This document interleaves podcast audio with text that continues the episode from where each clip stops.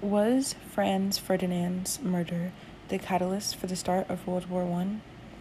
My name is Kai Jefferson, and today we will be discussing the tragic assassination of Franz Ferdinand.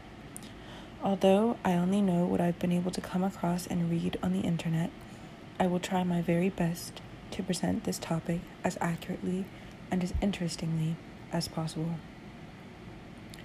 I have gone into the deepest depths of the internet trying to dig up anything I could find on him and his assassination to answer this one question Was Franz Ferdinand's assassination the true cause of the start of World War I? Before I give you the details of my conclusion, I'm going to give a little background on him and his assassination.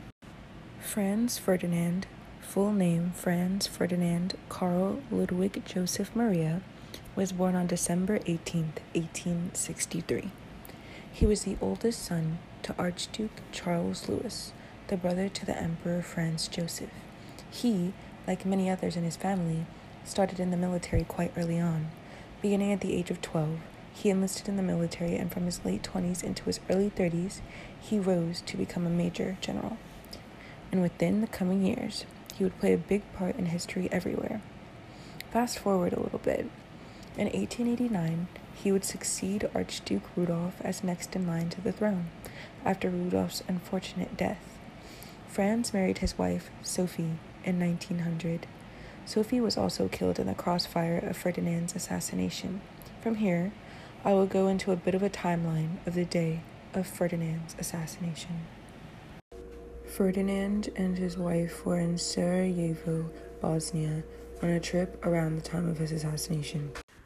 When people got word of him being there, seven Bosnian Serbs plotted to kill him. On June 28, 1914, as Ferdinand and his wife Sophie were dri- driving in a car down Franz Joseph Street, a terrorist threw a bomb at their car. The individual missed and was arrested. Although that attempt failed, the next one did not. Ferdinand and his wife rushed to their planned destination after the failed assassination. As they left the destination, the driver mistakenly chose the same route of the failed assassination. This mistake gave another one of the terrorists an opportunity to strike. One of the terrorists, Gavrilo Princip, shot and killed both Ferdinand and his wife. They both died in the car minutes later. After the assassination, a passenger in the car that Ferdinand and his wife were killed in made a statement. Count Franz von Harrach wrote a letter and gave a first hand account into the details of the assassination on that day. He writes As the car quickly reversed, a thin stream of blood spurted from His Highness's mouth onto my right cheek. As I was pulling out my handkerchief to wipe away the blood from his mouth, the Duchess cried out to him, for God's sake, what has happened to you?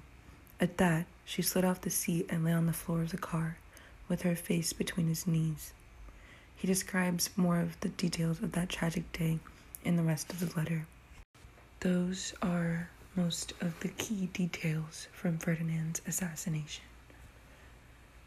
In my opinion, the death of Franz Ferdinand did, in fact, cause the start of World War I, because only after his death did conflicts between the countries arise.